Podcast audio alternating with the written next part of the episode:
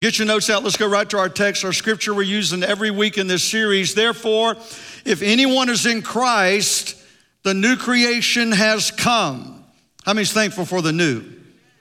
The old has gone and the new is here. How many's glad Jesus did in your life what no counselor, no therapist, no person could, and thank God for all the above, but how many's found out there's some things in your life that only Jesus can fix? Amen. And how many's glad for Jesus in your life today that you can declare, I may not be where I want to be yet, but the old is gone and the new has come. And I'm enjoying this new person that Christ is making me. And I, what a joy it was yesterday to watch. And I was telling some of the people from the school system that were here, and I was going, that guy's story, he was, uh, he was a drug addict a year and a half ago and, and Jesus saved him, and, and now he's one of our dream teamers. And that person over there, they were severely abused, and they've come through 20, 22 years of, of abuse, and, and, and they'd given up on life, but Jesus set them free and changed their life. And I get to just kept pointing and telling story after story. Come on, how many's thankful for the grace and the work of Jesus in our lives? Amen? Amen. And so, as we start this journey today, getting ready for uh, to complete this journey and go into a called the path, I want us to look at this today because there's a first stop on the path that must be experienced before we can really get on the journey of knowing God, finding freedom, discovering our purpose, and thus making a difference. And that's called the Passover. The Passover. And, and today is called Palm Sunday, the Sunday before the Sunday of Easter. And, and I want to share with you today this story and explain what the Passover is because without it, as I've repeated over and over, Easter really has no meaning. You see, the nation of Israel have been taken captive by the Egyptians. Pharaoh was in charge, and there was a kind Pharaoh to Joseph. And then when that Pharaoh died, a new one took over, and he was very hostile toward the Israelites, and he really added to their, their task and really put more and more burdens on them. And, and so they're there, and their, their task has been increased, but they begin to multiply. And they begin to multiply so much that now there's like four to six million Israelites. And Pharaoh got worried and nervous and he called his crew together. It's all in the Bible, I'm just paraphrasing. And he said, Hey, there's more of them than there is us now. What if they declared war on us?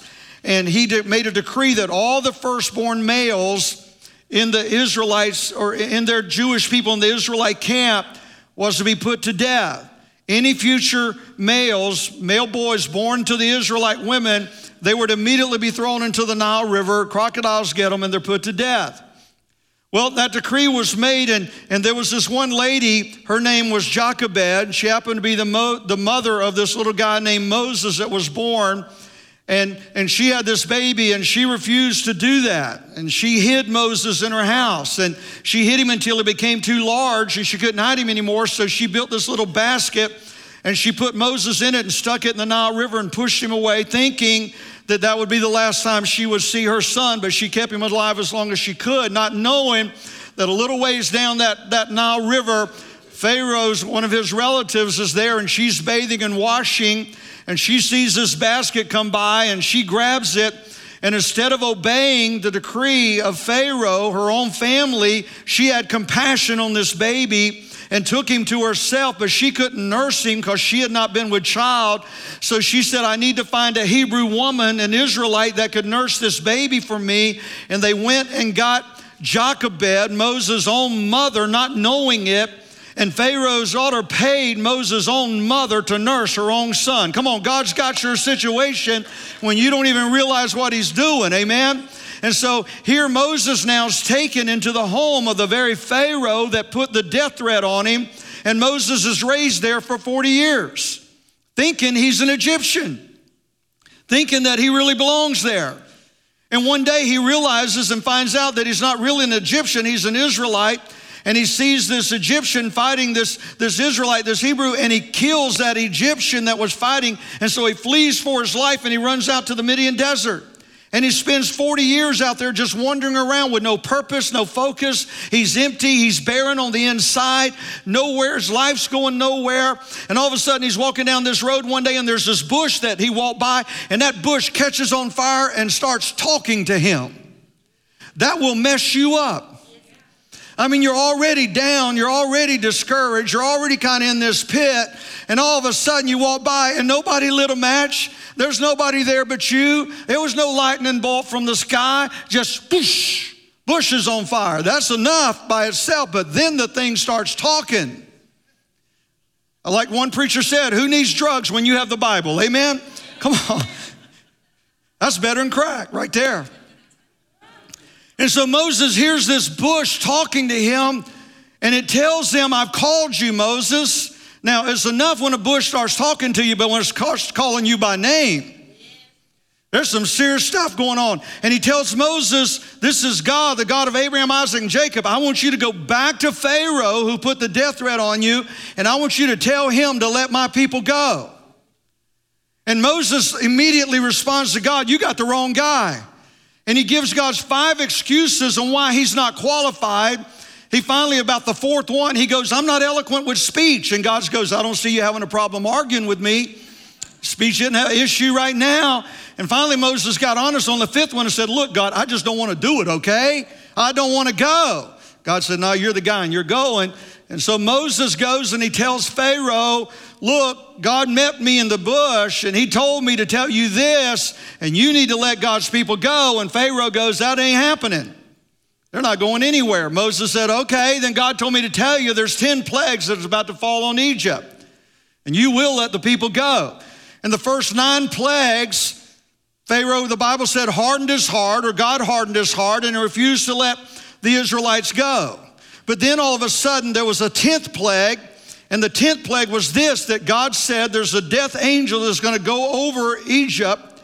And every house that does not have the blood of a specific lamb or goat applied to the doorpost and lintel of that house, a death angel is going to come through and he's going to kill the firstborn male of that house.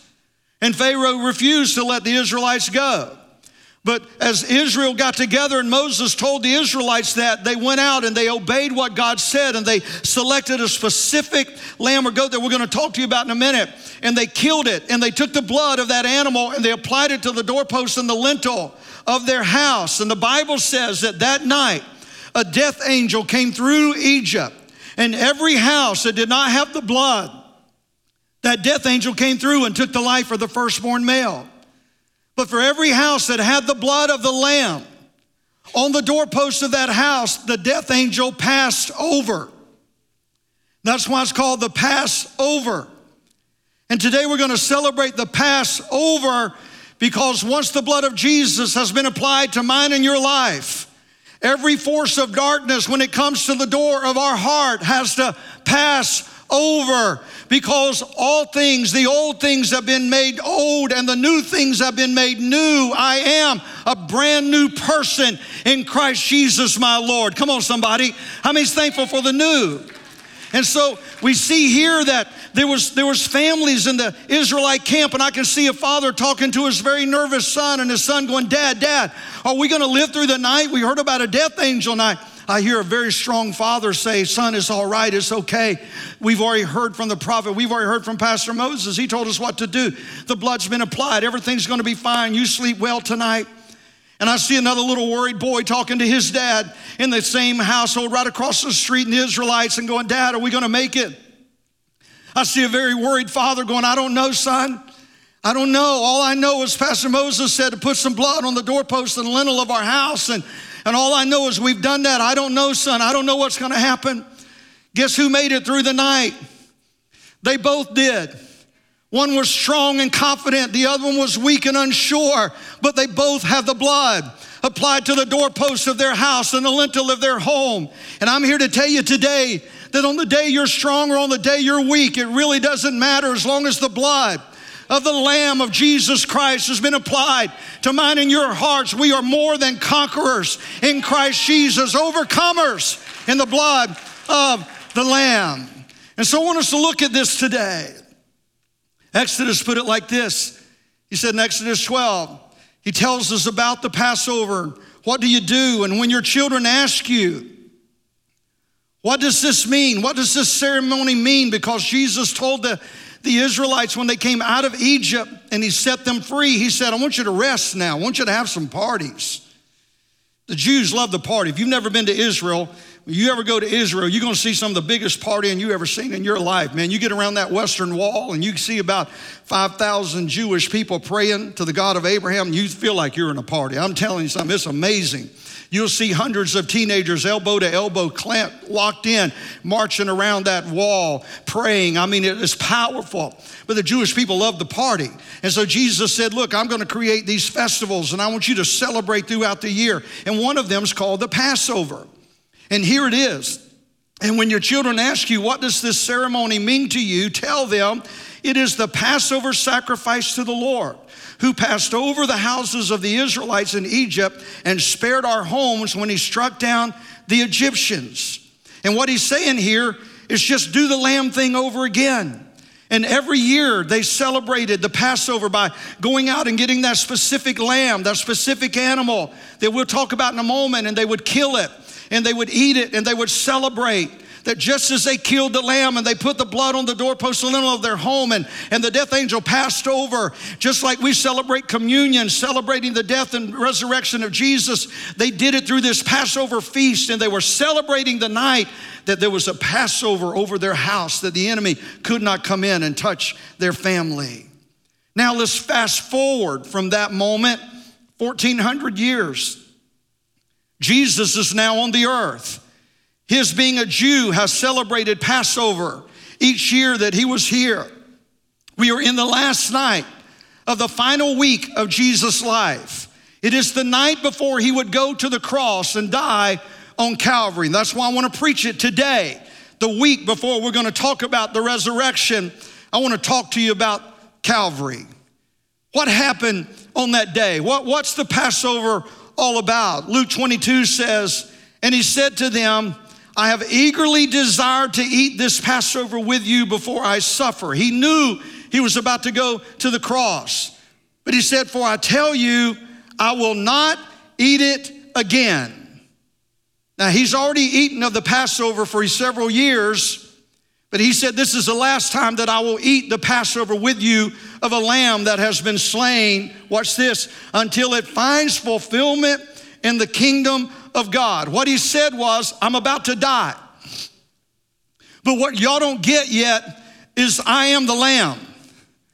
And when I die, you won't need another lamb to pick from the flock because the Lamb of God, slain from the foundation of the earth, is about to hang on a cross and his blood is going to be shed and the fulfillment of my word is going to come and there won't need to be another lamb because I am the Lamb of God who's going to take away the sins of the world that the old can become gone and the new can come and we can declare that I am a new person in Christ Jesus my Lord. Come on, somebody give him praise today. And so for 1400 years, they had eaten of the natural lamb, but they still didn't get it. They still struggled. They weren't free. They still had their problems, they had their hangups. They, they still had sin that was controlling their lives. They, they still had all this stuff that were broken. And they, they weren't getting it. They were going through the ceremony, but they weren't experiencing the benefit of the blood. And Jesus said, You're not getting it, so I'm gonna die this time. Because I want you to get it that he that knew no sin became sin, that you and I might become the righteousness of God in Christ Jesus. He said, I want you to get it this time, and I want real freedom to come into your life. And then he says in 1 Corinthians chapter 5 through Apostle Paul, he said, Christ, our Passover lamb, has been sacrificed for us. I want to share with you three requirements that was placed upon the natural lamb, that was also placed upon Jesus, the spiritual lamb, both had equal requirements that had to take place for them to be qualified to be that sacrifice so that we could experience a resurrection Sunday. Here it is. Number one, the first requirement, get your notes out, is the lamb was perfect. The lamb had to be perfect. Now, lamb, the name lamb is mentioned 104 times in the Bible. It is the title referring to Jesus that is used more than any other title in the Bible, the Lamb of God, Jesus the Lamb. It was the most common name given to him. And so there's a, there's a real picture that God is trying to paint here through the Passover lamb. Number one, the lamb had to be perfect. Even John 1 29 says, The next day John saw Jesus coming toward him and said, Look, the Lamb of God who takes away the sin of the world. He had to be perfect. The lamb had to be selected. It had to be picked out as one that was spotless, without blemish, and without defect. In Exodus 12 5, the animals you choose must be year old males without defect. You, you can't find one that's your, your weak one. And, and what he's saying there is don't go get me some half dead offering and put it on an altar and offer it to me. If, if it's gonna replace your sin, it's gonna, it's gonna uh, represent what I did in the Passover, I want the best you've got. And that lamb had to be a spotless lamb. And you see on Palm Sunday, Jesus came into the city on a donkey. The people waved willow branches on Palm Sunday that we celebrate today. And as Jesus came in the city on a donkey, isn't it pretty neat that the first time he came on a donkey representing peace, but the next time he comes, it'll be on a white horse representing military power, declaring himself as the King of Kings and the Lord of Lords. And, and here he comes. He's, he's entering the city and he's on a donkey, and, and, and people are waving willow branches and, and crying, Hosanna, Hosanna and he comes into the temple and he sees that these people are, are selling lambs, that, that they're going in there and, and the people had to bring their lamb to the priest to get it inspected, that it qualified for the feast. And, and there were priests that were bad priests there and they were going, uh, that lamb's not good enough, but I've got one to sell you over here that is. And they were taking a very good lamb and, and robbing the people. And Jesus just turned the whole thing over because he don't put up with that kind of stuff. But he was saying to us that there has to be a perfect lamb, a lamb that's without spot or without blemish. And why is that important? Why did the lamb have to be perfect? You cannot clean what's dirty with something that's dirty. You can't make something pure out of something that's not pure. And Jesus said the lamb had to be without spot or wrinkle because Jesus was spotless so he could take on our spots. He was sinless so he could take on our sin. He was the perfect one. Jesus, the only one who qualified to free us from our sin. You can worship Muhammad, but he's got a lot of junk in the trunk. You can go celebrate Buddha, but he's got some stuff going on in his world.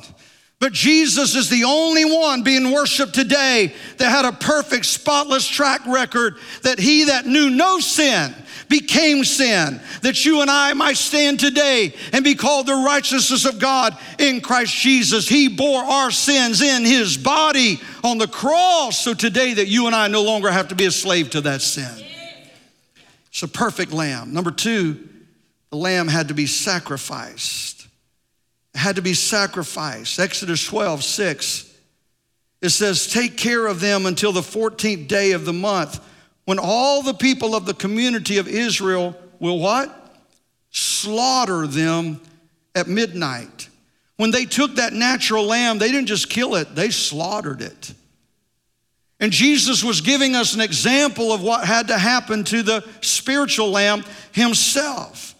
Jesus suffered the most excruciating pain a human could endure, but yet he never spoke a word. The prophet Isaiah, he saw it before it ever got here. In Isaiah 53, he said, talking about Jesus the Lamb, he was pierced for our transgressions, he was crushed for our iniquity, he was punished. And it brought peace that was placed upon him. And by his wounds, the scourging, the beating, we are healed. The four wounds of the cross pierced, crushed, punished, wounded.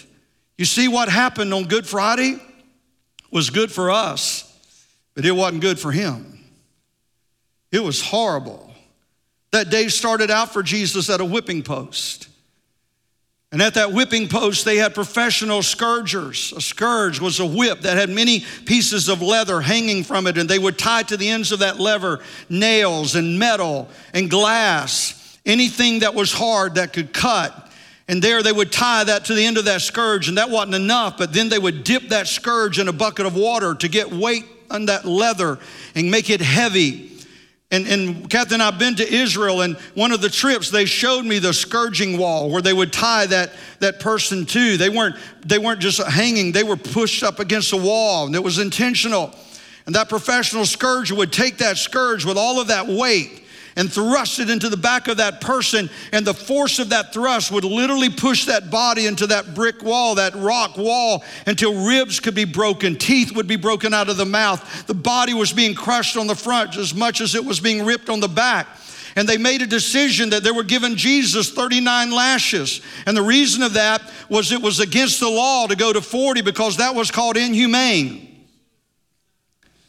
And so they gave Jesus the very max of what he could get 39 lashes. And they were very intentional with that scourging 39 on the right side, I mean, 13 on the right side, 13 on the left side, 13 straight down the middle.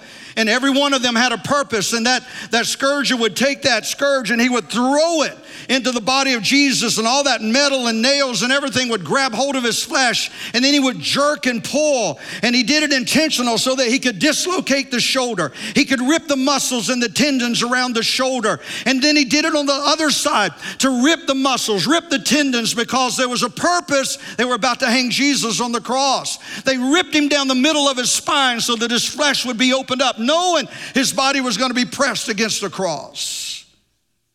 But he never said a word. He never said a word. Never said a word. Because truth needs no defense. It never needs to speak for itself because truth will always come out in time. And Jesus had already declared, No man takes my life, I lay it down freely because three days later, Frank, I'm gonna take it up again. You think you're in control, but I've got this. My father's had this the whole time. I'm the lamb that's gonna be slain from the foundation of the earth. This has already been declared by my father in heaven. You can take my body, but you can't take my spirit. I'm gonna resurrect three days from now. He had no reason to speak because life itself was gonna speak for him three days from now. We're gonna celebrate that part next Sunday. But he never said a word because he had to be sacrificed and he knew it. They then took him. They beat him with flexible rods. They beat him and they beat him. They beat his thighs, they beat his calves, and there was a purpose in cutting through his flesh and ripping his thigh muscles. He's a mass of swollen meat. He was handed over to the guards, and there he was blindfolded. He was spit upon, the most indignant thing you can do to a human being. He was beaten with open and closed fists. He was kicked and asked, If you're the Son of God, why can't you save yourself? Come on, Jesus, if you're really Him, do it. Never said a word. He took a crown of thorns that made from thorns that were four to six inches long and wove it into a crown. They sat it on his head. They pressed it down until the thorns began to come and hit his scalp and then slide inside of his skin until it come down his neck. And they took the rod out of his hand. They began to beat him over the head, driving those thorns into his scalp. Never said a word because he knew if he did, the whole purpose of it would have no effect, and you and I wouldn't be able to sit here today and hear this message. He had to be sacrificed. He wasn't just killed, he was sacrificed. They then took him they put him under the weight of a cross. And he carried his own cross up Golgotha. And there they laid him on that cross and they drove spice into his hands and into his feet and they dropped him in a hole. And there he hangs. The reason they ripped his shoulders and they busted his, his thigh muscles was Jesus now is dying and he's suffocating. And the only way he can survive is to pull on those spikes and to push on those muscles that are torn and ripped. He's got his shoulder muscles that are ripped out. His spine is rubbing against an old rugged cross, a tree with splinters. And every time he would breathe, he would have to push and pull and gasp a breath of air, and back down he would go. And to live, pull and push, and all the muscle and every tendon in his body screaming because he had to be sacrificed. And I pray to God that Transformation Church, we don't get so busy being religious that we forget the price that was paid that you and I could come in here today and sing songs of you can do it again because he sure can because he sacrificed himself at the ultimate level that a person could go so that you and I could have a confidence in here today that what he did then he can do today. He is a God that can endure the cross. He can endure the worst. He has suffered more pain than you and I will ever imagine. So before I can come to Jesus and go, you don't get it, he goes, oh, I've already got it. Because your pain can't even come close to what I've experienced for you. He was sacrificed. He paid an ultimate price to be sacrificed for you and I. They then put a spear in his side and thrust it into his body as he hung there. He wasn't dead yet. Nothing they had done had killed him and could kill him. When they thrust that spear into his side, scientists say that blood and water flowed from his body. And the only way blood and water can flow from a human body is if the heart erupts inside the chest cavity. Jesus didn't die from the beating, the scourging, the thorns. He didn't die from any of that. He died when mine and your sins were placed upon him. He couldn't handle it. When he became sin, he that knew no sin became sin that you and I might become righteous. He bore my sins in his body on the cross. And when mine and your sins was placed upon him, he became what he feared the most, and that was sin. And the Bible said when the sins of the world was placed upon him, his heart literally erupted in its chest cavity and he died. He died so you and I could live. He suffered so you and I can be free. And he did it so there could be a resurrection Sunday to put his head on the enemy one final time and say, You don't rule this thing any longer. I'm in charge. Come on. I told you it's going to be a little solemn in here today, but I don't want you to ever forget this part of the story. Now, next Sunday, we're going to be dancing, jumping, shouting. But today, I want you to know why you're doing it next Sunday. Come on, you with me today?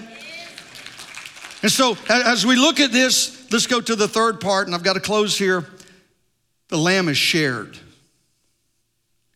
The lamb had to be perfect, the lamb had to be slaughtered, and the lamb had to be shared. In Exodus 12 4, it says, If any household is too small for the whole lamb, they must share with their nearest neighbor. And it was the law that all the lamb of that animal that was killed Every bit of that lamb had to be eaten that night. It couldn't be saved for the next day, it couldn't be thrown away. Every bit of it had to be eaten. So God told them, Look, if, if there's not enough in your family to eat all of that lamb, you go get your neighbors. And you bring them, and they all knew, but there could be no lamb left when they finished that feast that night. And Jesus was giving us a symbolic example of what the church is supposed to do with the Lamb of God that's been slaughtered is that you got to keep giving him away until there's none left. Come on, somebody, you getting where I'm going? That, that you can't just, you can't have leftovers from this Sunday to next Sunday. You, you can't have leftovers and go, we'll give you what's left. No, God's saying, and, and, and even one of the dear families yesterday asked me, I said, Pastor, how far you think you're willing to take this thing for special needs? And, and I said, we're thinking like summer camp, daycare, medical treatment, a full school, and one day a hospital. I said, because as long as there's one family in this town with a special needs child that's not getting what they need, we're gonna keep feeding the lamb.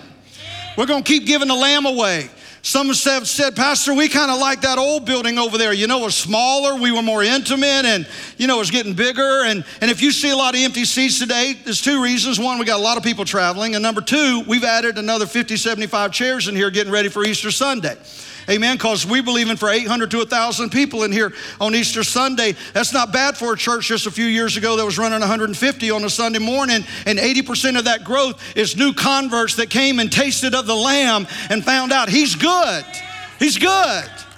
What am I saying to you today? Jesus is saying, You got to keep giving me out as long as there's one drug addict out there. As long as there's one person out there. Pastor, how long you going to push this thing? Until every human being in the city of Pensacola knows Jesus. We're going to keep fixing a meal, feeding a meal. We're going to hand out the lamb. We're going to pass out the lamb. He said, Go on the highways, the byways, the hedges, compel them to come in that my house might be full. There's still plenty of lamb, my friend. I said, There's still plenty of lamb, and there's still plenty to go around. And Jesus is saying, Go to the rich, go to the poor, go to the black, go to the white, go to the Oriental, go to the Asian, go to the wealthy, go to those that are good, go to those that are bad. But everyone that will, let him come and let him drink of this fountain and let him taste of the goodness of Jesus. And God is giving us an illustration in the natural of the lamb that that lamb had to be perfect. Jesus is the sinless one.